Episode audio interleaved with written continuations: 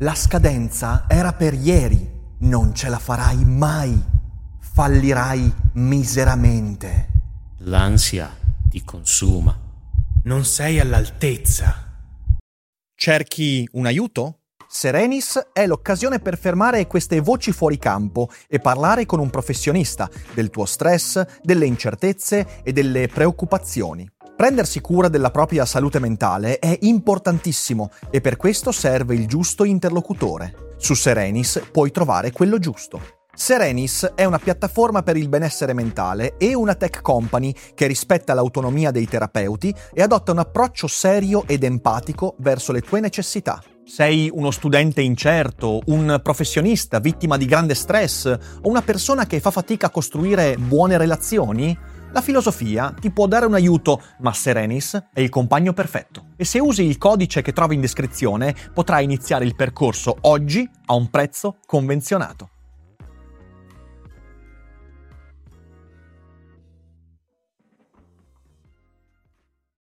Dopo l'ondata dei social justice warrior, ecco arrivare l'orda dei social network justice warrior, che per dissuaderci dal dominio dell'algoritmo usano un algoritmo. Sì, parliamo di social dilemma, parliamo di ipocrisia, di Netflix, di Facebook e del disastro del futuro. O forse no, come sempre, dopo la sigla.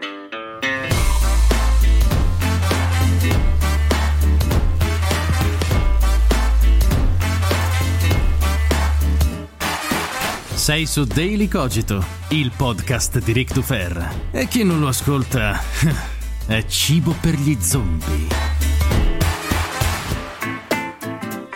E guardando questo documentario, che in realtà è molto romanzato, di cui tutti discutono, me l'avete spammato infinitamente nelle chat su Instagram, sembra che siamo un po' tutti cibo per gli zombie, basta stare eh, sui so- social network, su internet e sei zombie o cibo per gli zombie. E secondo me le cose stanno un po' diversamente. Prima di tuffarci in questa recensione, questo commento un po' ragionato intorno a questo eh, documentario, eh, ovviamente ci saranno spoiler, ma si può spoilerare un documentario? Secondo me no, insomma, poi alla fine del podcast deciderete se guardarlo o meno.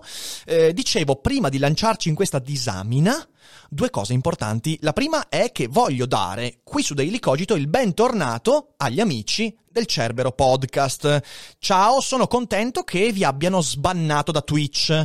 In effetti il ban di Twitch è un argomento che eh, prende sempre più piede, che sicuramente andrà affrontato, magari lo facciamo anche in un daily cogito, e se anche io con gli amici del Cerbero spesso sono in disaccordo, ho avuto i miei attriti, però ci ho anche collaborato, beh sono contento che siano tornati, sono contento perché non esprimendomi sui motivi del ban, che non mi competono, e saranno loro a capire bene quello che è successo, insomma è importante questo, io sono contento per tutti quelli che hanno esultato, sì perché una folla di depensanti, cheat Cerbero, eh, ha cominciato a scrivere cose assurde esultando per un danno lavorativo e insomma Marra, Tutubi e Flame ci vivono di questa cosa. Per me esultare eh, di fronte al fatto che qualcuno viene danneggiato nel lavoro è un problema, non da poco, quindi sono contento e dico a tutti quelli che hanno esultato, chi più, chi meno, chi più creatore di contenuti, chi meno,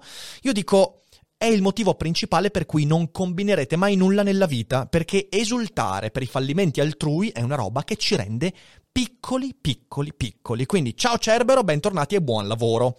Seconda cosa, per chi se lo fosse perso, beh, in questi giorni è stato aperto il nuovo negozio di Daily Cogito. E sì, è bellissimo, è pieno di loghi di Daily Cogito, opere fatte da Ari, da stampare su tazze, magliette, sticker, felpe, di tutto. Ed è un ottimo modo non solo per sostenere il nostro lavoro, ma anche per avere belle cose da indossare. In particolare il logo meraviglioso What If You Are Thinking and Are Not, che è una citazione da Fargo. Eh, insomma, è un bellissimo logo, quindi dateci un'occhiata. Lo state vedendo se state guardando il video o la live live. Se siete in podcast, il link sotto in descrizione, non perdetevelo perché è veramente un bel posto. Il negozio di Ari per Daily Cogito. Ma direi che ci siamo, ci siamo e quindi partiamo subito con questo social dilemma documentario che cavalcando lo scandalo molto lungo, dalla coda molto molto lunga di Cambridge Analytica, eh, quando insomma si è scoperto che Facebook con i nostri dati fa delle cose discutibili, cavalcando quello scandalo tenta di smascherare le storture di un web raccontato come se fosse un inferno, inferno della libertà, inferno della comprensione, inferno della democrazia.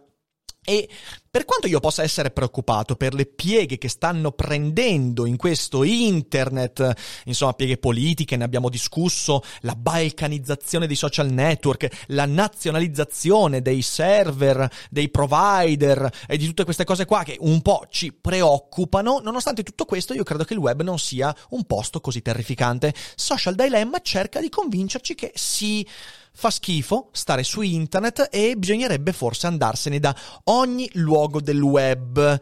Allora, io credo che parlare criticamente del web sia importante, anche su Daily Cogito l'abbiamo fatto molto spesso, partendo come vedremo da presupposti molto diversi, ma dobbiamo sempre cercare di renderci consapevoli dei meccanismi del web. Questo è molto importante perché è un ambiente, se non conosciamo le regole di questo ambiente, le subiamo.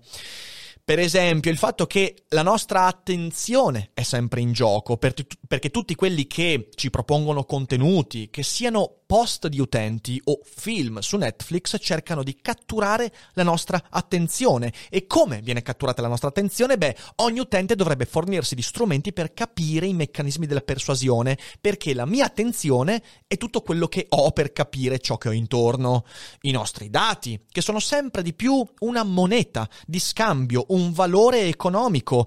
E troppe persone non sono consapevoli di questo e si vedono le storture tipo che io scarico tutti i giochini possibili possibili sullo smartphone e do i miei dati a gratis a destra e a manca e poi però no, immuni no, immuni no perché tratta i miei dati male. E non so come vengono trattati dall'altra parte, io ho firmato contratti ma non li ho mai letti e quindi ciao ciao ciao il nostro tempo sul web, il nostro tempo sui social network è fondamentale, anche quello è importante cercare di misurarlo. E per esempio gli smartphone, i computer, persino YouTube hanno cominciato ad applicare dei metodi di misurazione del tempo che tu dedichi a quell'applicazione, a quel sito e via dicendo, che è una cosa importantissima perché tu a fine giornata guardi e dici Cazzo, sei ore di Instagram forse sono un po' troppe? Che ne dici? Sì, allora lì cominciamo ad essere più consapevoli.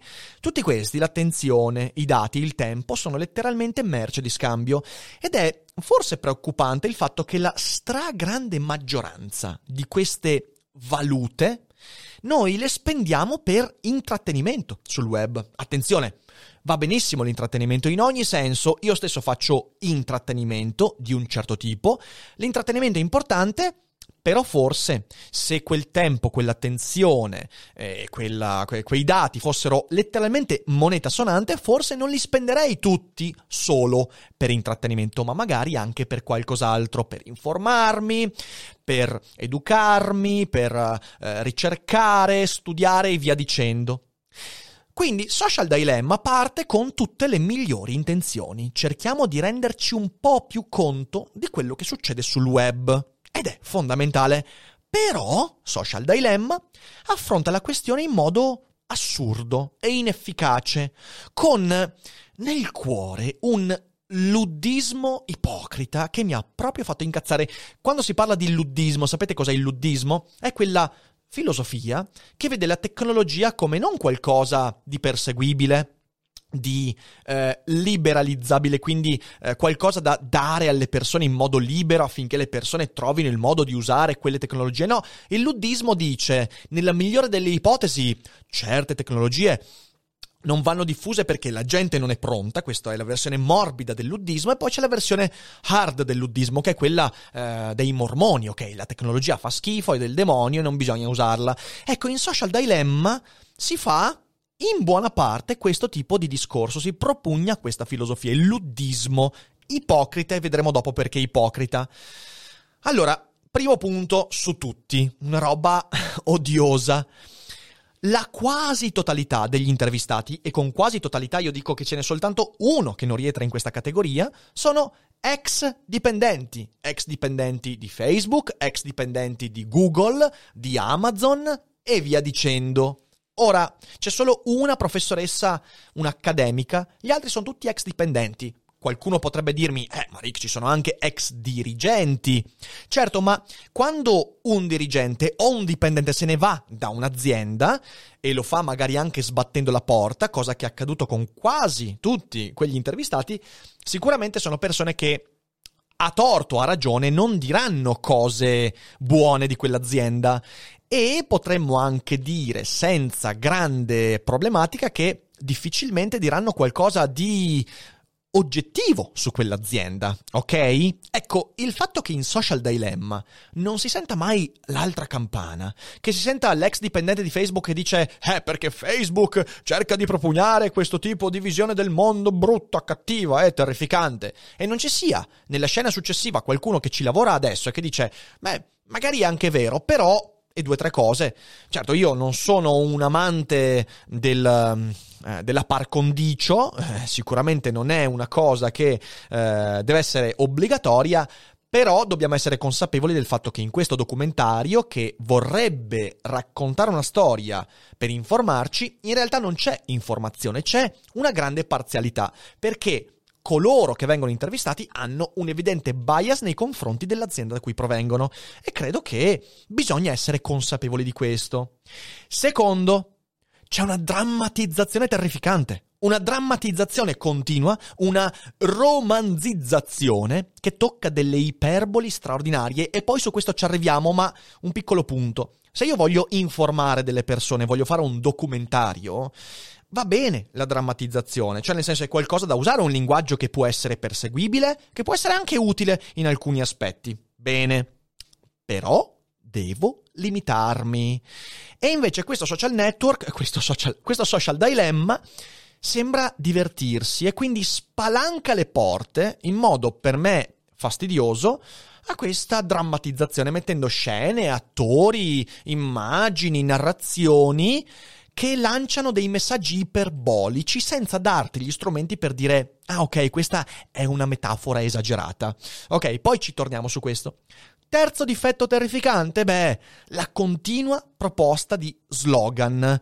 Uno su tutti, che viene ripetuto 3-4 volte, perché Facebook è gratuito, sei tu la merce, sei tu la merce, sei tu la merce, sei tu la merce. E insomma, ci siamo capiti. Un continuo cercare di rimarcare qualcosa che intanto è ovvio ed è grave il fatto che la gente non se ne renda già conto per, di per sé, però poi che viene proposto con formule che cercano di colpire la pancia, l'emotività, gli istinti bassi, ok? Quindi Social Dilemma va visto con questa consapevolezza. È un documentario che non ti informa se non portandoti una visione parziale e incarnando, si può dire incarnando con un documentario, vabbè, incarnando, rappresentando, rappresentando un grave conflitto di interessi. E qual è questo conflitto di interessi? Eh, che Netflix non include se stessa. Oh, che bello! È un po' come se Pablo Escobar, negli anni Ottanta, avesse finanziato un documentario sullo spaccio della droga in America Latina e in Nord America e non avesse parlato di se stesso. Non mi sembra proprio un'operazione trasparente e adeguata. Eppure, Netflix dentro il discorso di Social Dilemma, se prendiamo per buono ciò che ci viene raccontato in questo documentario, c'è dentro fino al collo.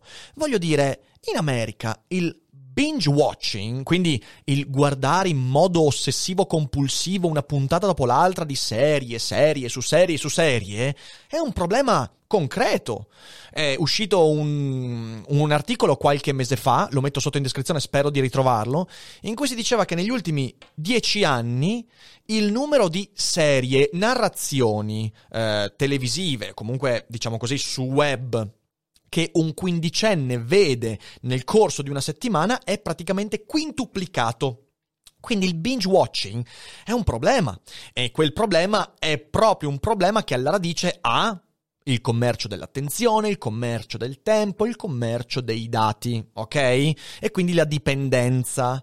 In secondo luogo, Netflix con i suoi algoritmi cerca e come di manipolare i gusti estetici e cinematografici, non solo perché Netflix come qualsiasi creatore di contenuti porta una sua visione del mondo ben precisa che non è esterna a opinioni politiche, a visioni del mondo, eccetera, eccetera, ma soprattutto va a impattare concretamente perché Netflix non è che ti dice soltanto ah guarda c'è sto catalogo, guardatelo e decidi, no, ti propone le classifiche, ti dà i consigli, quindi è un qualcosa di attivo che inevitabilmente va a impattare sui tuoi gusti e in terzo luogo, ricordiamoci che Netflix, che con questo social dilemma sembra nascondersi dietro un dito molto molto magro, Netflix stessa in passato ha commissionato concorsi per avere algoritmi che prevedano sempre meglio le scelte dei suoi utenti, esattamente come Amazon, come Google, come Facebook. E come mai in Social Dilemma non viene mai citato Netflix? È un bel problema.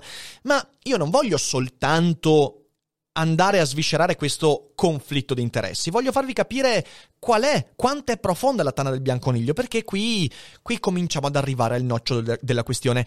E la questione è la seguente, che guardare Social Dilemma è parte del problema che Social Dilemma cerca di denunciare, ma il documentario cerca sempre di convincerti che le cose non stanno così e quando non lo fa nasconde il problema sotto il tappeto. È una bella cosa. C'è una questione centrale in questo documentario ed è la questione della dipendenza. Si vogliono trattare le dipendenze da smartphone, da Facebook, da social network come se fossero dipendenze da altre tipologie di eh, comportamenti molto impattanti. Ok, adesso ci arriviamo. La questione della dipendenza da smartphone. Allora, è una questione seria che va trattata bene, lo farò magari in un prossimo episodio. Quello che vorrei dire è che le aziende, secondo eh, social eh, dilemma, vogliono che tu sia dipendente dallo scrolling. C'è un intero capitolo del documentario in cui viene mostrato come lo scrolling, quindi questa che si dice in italiano scrollare, io quando sento qualcuno che dice sto scrollando, ancora la mente mi va al fatto che scrollare un tempo era legato a eh, noi maschietti che andiamo in bagno alla fine eh, de- del- dell'atto di minzione e quindi ogni volta che qualcuno mi dice sto scrollando il cellulare, dico, no, non farlo, non scrollarti in pubblico, mi raccomando. Quindi questo scrollare, secondo il documentario, è qualcosa che le aziende cercano di eh, di, di, cui cercano di, di, renderti dipendente da questo comportamento, ok? Eh, ma è da sempre così. Cioè, qualsiasi gesto popolare diventa popolare perché c'è qualcuno che lo vuole rendere popolare. È un comportamento che ci rende dipendenti, è un comportamento che ti lega molto di più a un certo tipo di mondo. E non è che sia nato con lo scrolling, con lo smartphone, è nato con la chiesa e le preghiere. Voglio dire, se qualcuno leggerà mai quel libro straordinario che metto in descrizione che è Gesù, lava più bianco eh, di Bruno Ballardini, capirà che in realtà questo tipo di meccanismi esiste fin dalla notte dei tempi. E non è che se l'ha inventato Facebook, solo che adesso ci sono strumenti tecnologici per farlo, ma quando si diventava dipendenti dalla preghiera, perché c'era tutto un discorso che cercava di introiettare in noi il senso di colpa, il doverci purificare e via dicendo. Avevi intere fette della popolazione che pregavano 7, 8, 9, 10 volte al giorno e si andavano a confessare 3 volte al giorno, succedeva, ok? Era lo stesso meccanismo, si cercava di rendere qualcuno dipendente, ok? Bene. E secondo il documentario, tutto questo tipo di comportamenti sono guidati da meccanismi di incentivi e disincentivi che giocano sulla chimica di base. Lo scrolling, il mi piace, tutte cose risaputissime, dette lì con una superficialità incredibile, che eh, facilitano il rilascio di endorfine, che ti fanno sentire euforico e via dicendo. E ci sono un sacco di drammatizzazioni eccessive che cercano di raccontare questo, perché se tu ti fermi a dire guarda stai attento perché eh, tu da questo gesto, dal like, dal mi piace, dal cuoricino su Twitter potresti essere vittima di una manipolazione eh, legata al rilascio di ormoni particolari, mi può anche stare bene, però quando mi fai delle scenette che cercano di drammatizzare terribilmente queste cose, allora secondo me stai andando nella direzione sbagliata. In queste drammatizzazioni si vedono delle cose per me inaccettabili. Intanto ragazzi che sono in realtà burattini burattini di qualche puppet master che sono loro. È veramente un documentario complottista, come se ci fossero loro, in questo caso i dirigenti di Facebook, di, di, di Stavo dicendo Instagram, ma sono gli stessi di Google, di Amazon, ovviamente non quelli di Netflix, che tirano i fili di questi poveri burattini senza dare loro capacità di scelta. C'è la descrizione di comportamenti che sono semplicemente maleducati e vengono spacciati per dipendenze irrisolvibili. Ce n'è uno in particolare, a un certo punto, a inizio documentario, si vede una mamma che sta lavando i piatti, chiede alla ragazza sul divano di eh, darle una mano a fare qualcosa e la ragazza fa finta di niente continuando a scrollare sullo smartphone quello non è una dipendenza, quella è maleducazione.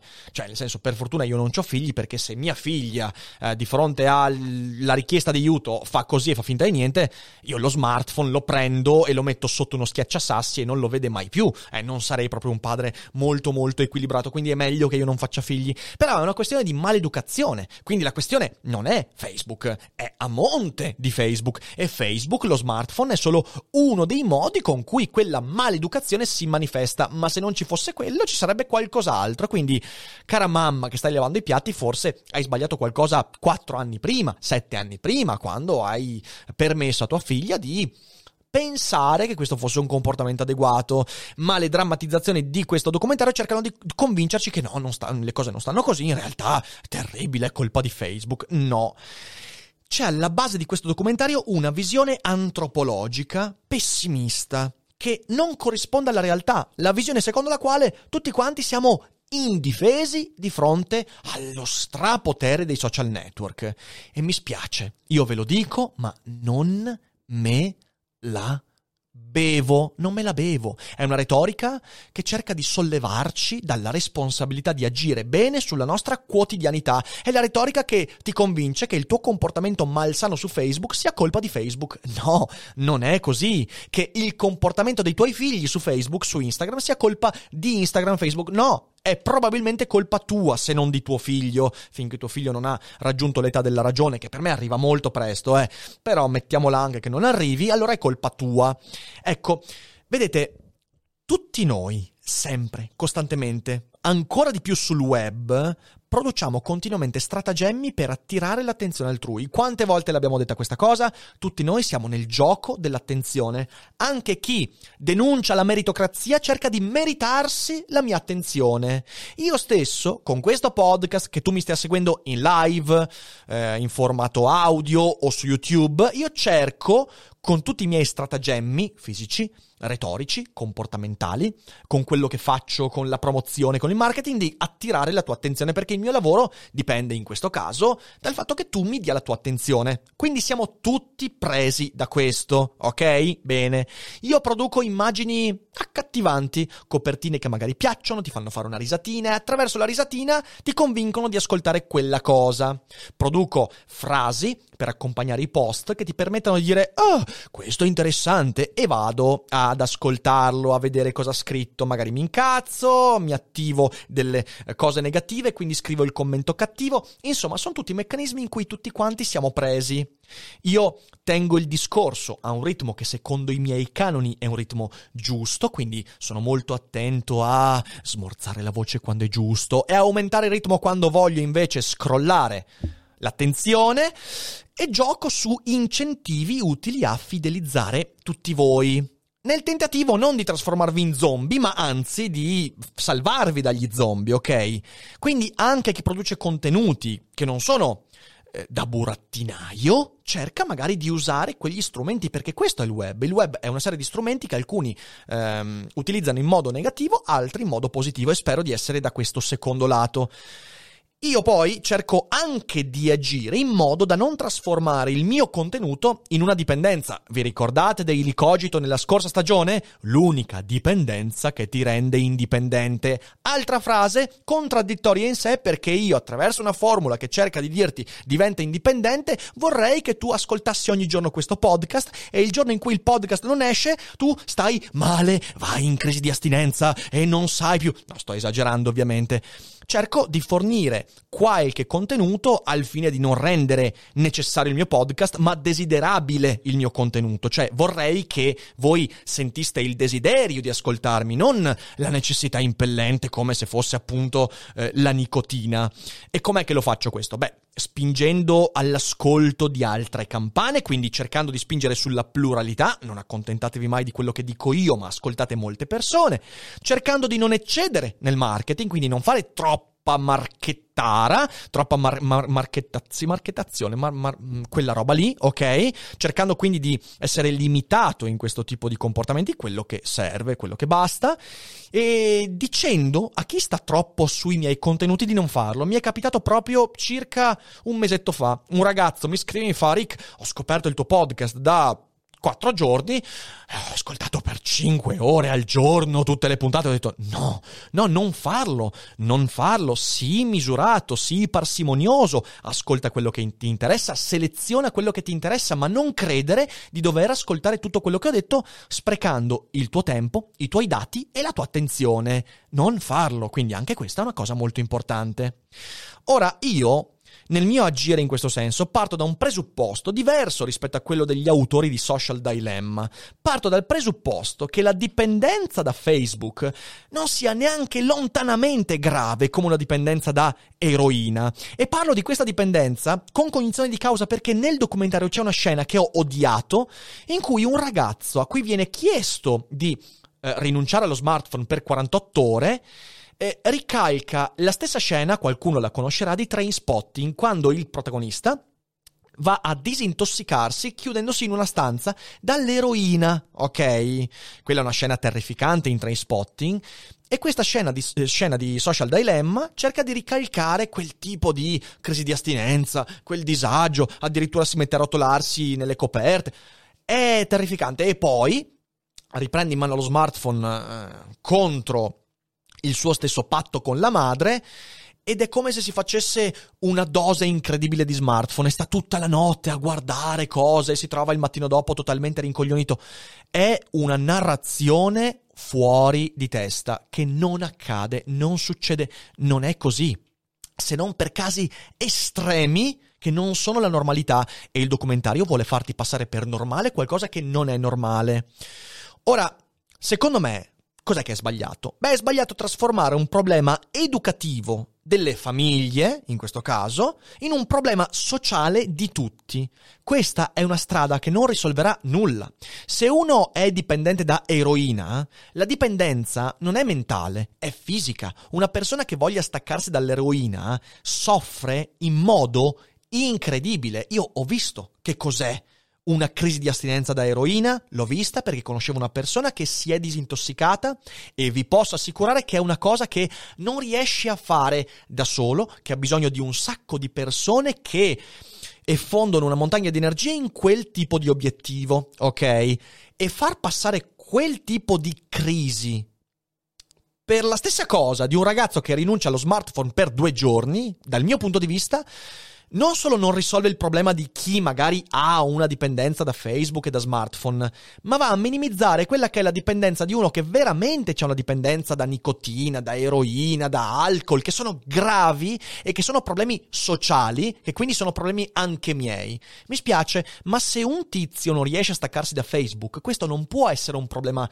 anche mio. Se è un mio vicino di casa, una persona a cui voglio bene, un familiare, cerco di aiutarlo ovviamente, ma non può essere un problema di tutti, perché è un problema educativo delle famiglie neanche lontanamente grave quanto un altro tipo di dipendenza, come il gioco d'azzardo e via dicendo, ok?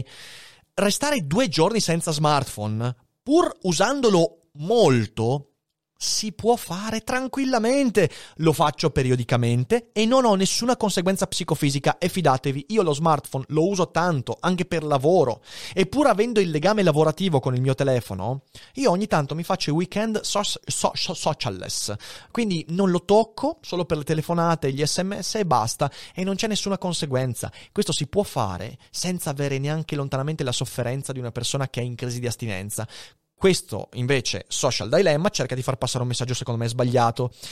Forse, forse bisogna aumentare il livello educativo intorno alla questione dei social network, quindi per esempio trattare la cosa a scuola senza demonizzare, ma cercando di far capire come funzionano i contratti, la privacy e via dicendo, cosa che nessuno fa e neanche questo documentario fa. Quindi è fuorviante, ipocrita, perciò dannoso, parte del problema.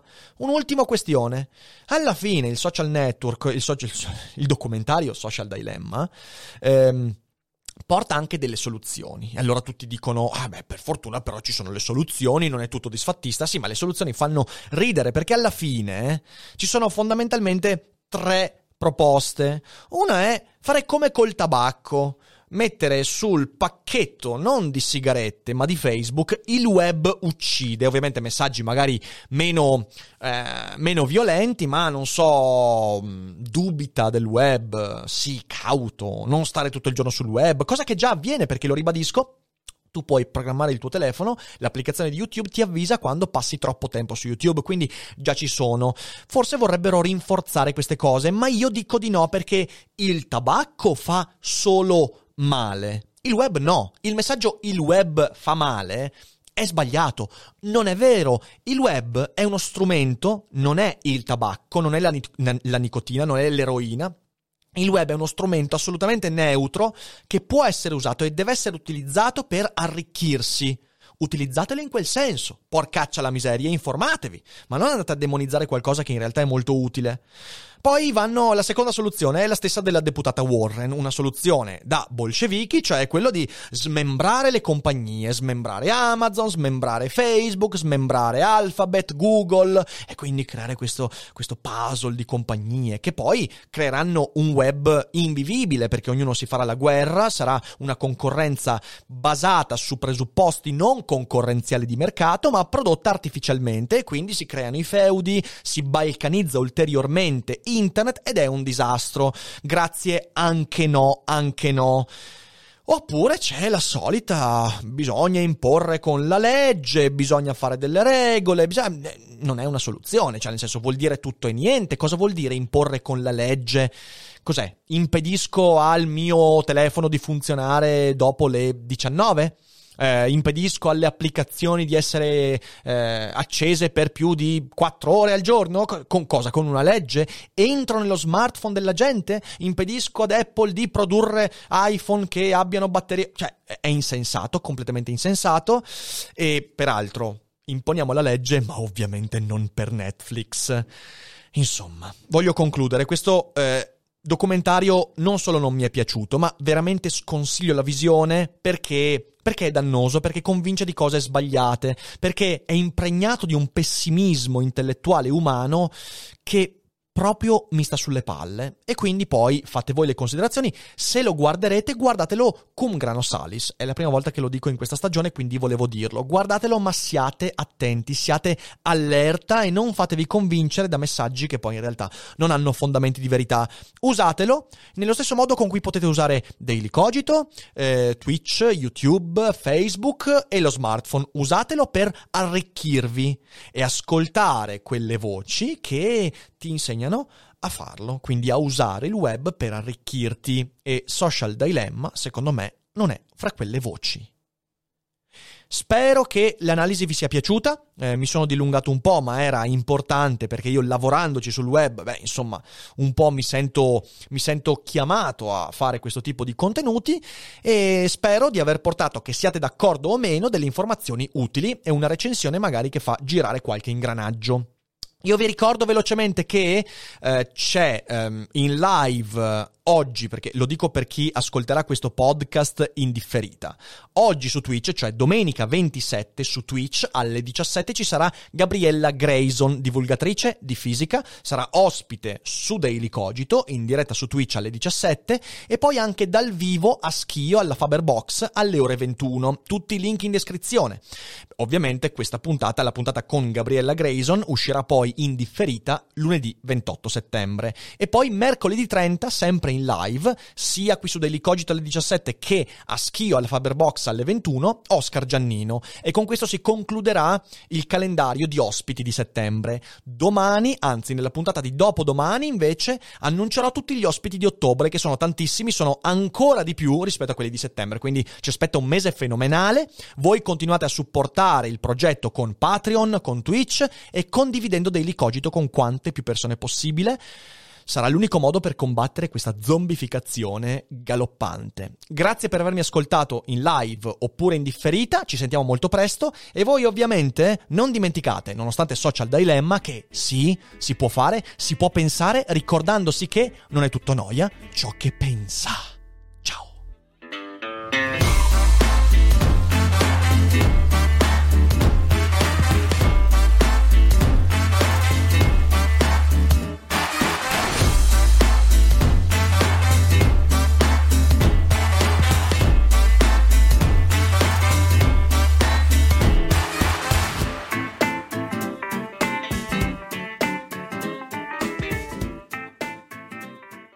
Hiring for your small business? If you're not looking for professionals on LinkedIn, you're looking in the wrong place. That's like looking for your car keys in a fish tank. LinkedIn helps you hire professionals you can't find anywhere else, even those who aren't actively searching for a new job but might be open to the perfect role. In a given month, over 70% of LinkedIn users don't even visit other leading job sites. So start looking in the right place. With LinkedIn, you can hire professionals like a professional. Post your free job on linkedin.com slash spoken today.